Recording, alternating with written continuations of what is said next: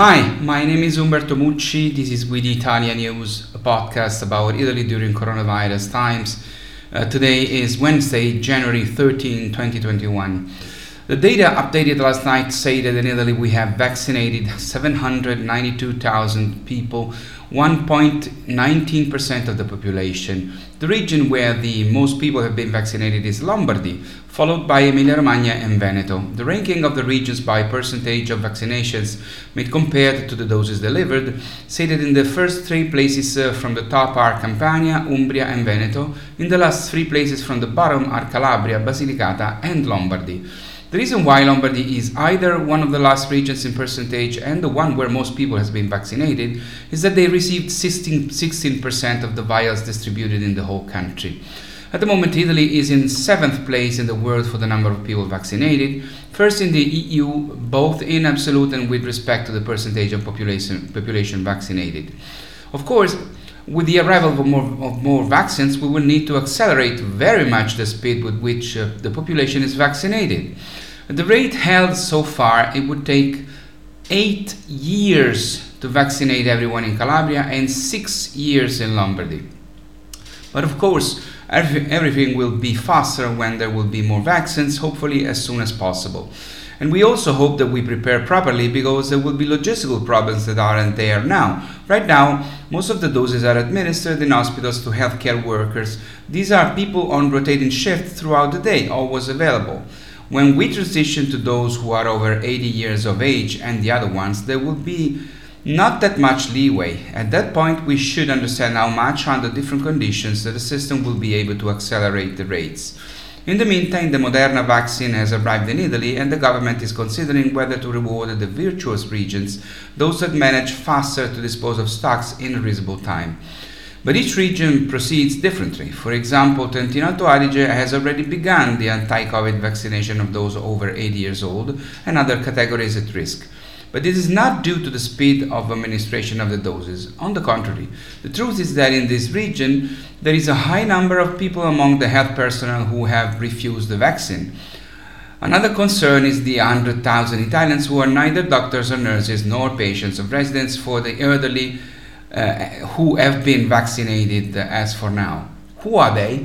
In some regions, it was discovered that, that someone called relatives at the end of the day administering doses that were left over after vaccinated all those on the lists who did not refuse the vaccine, since the doses could not be used the next day once thawed. But most of these one hundred thousand are staff who work in hospitals, even if they are not doctors or nurses. They are those who do the cleaning, who distribute food to the patients in the rooms, and who work in administration or gyms or cafeterias and other parts of the hospitals. Yesterday, the government, the Italian government, approved the plan to be submitted to Euro for the use of two hundred twenty-three billion euros of the recovery fund. It is a document of one hundred sixty pages, divided into six missions, which are the thematic areas for which the funds will be spent in practice. The funds are divided as follows: digitalization, innovation, competitiveness and culture, forty-five point one billion euros. Green revolution and ecological transition, sixty-seven point five billion euros. Infrastructure for sustainable mobility, thirty-two billion euros. Education and research, twenty-six point one billion euros. Inclusion and cohesion, twenty-one point three billion euros. Health, eighteen billion euros.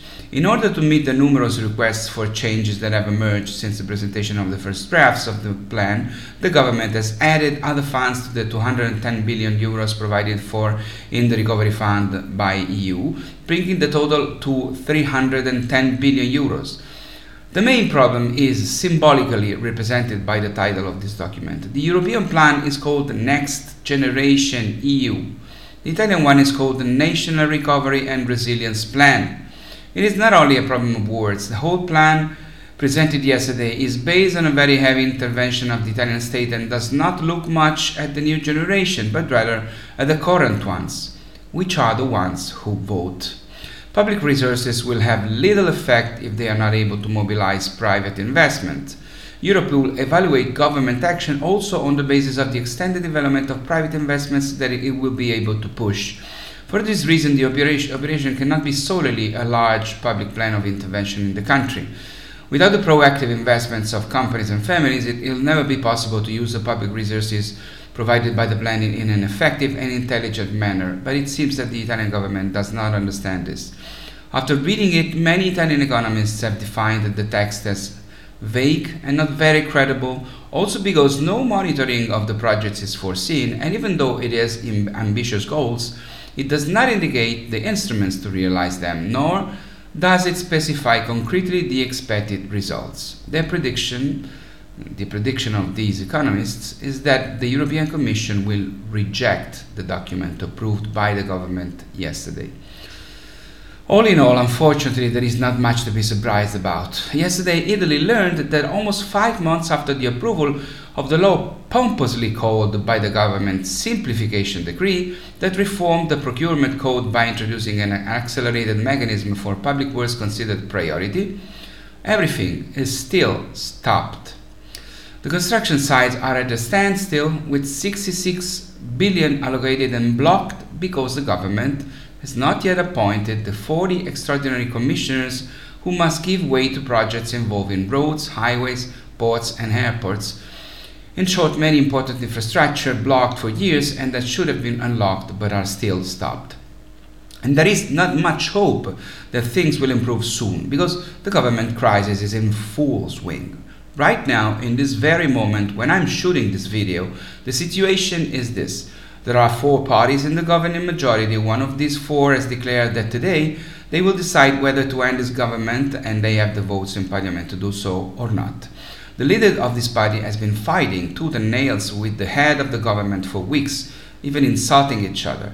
Yesterday, the ministers of this party did not vote when the other members of the government approved the plan I told you about earlier, partly because their judgment on the plan is negative.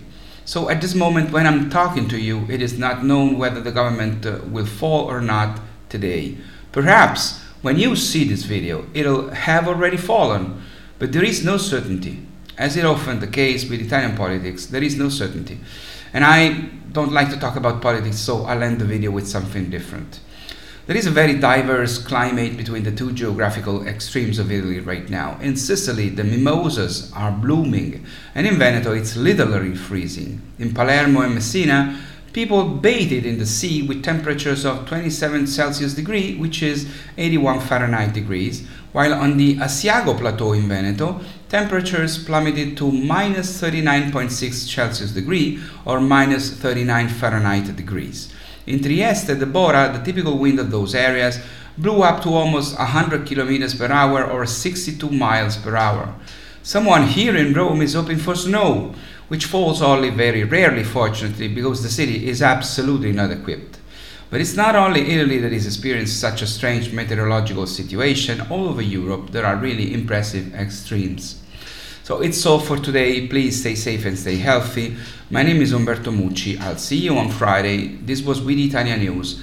Ciao from Rome.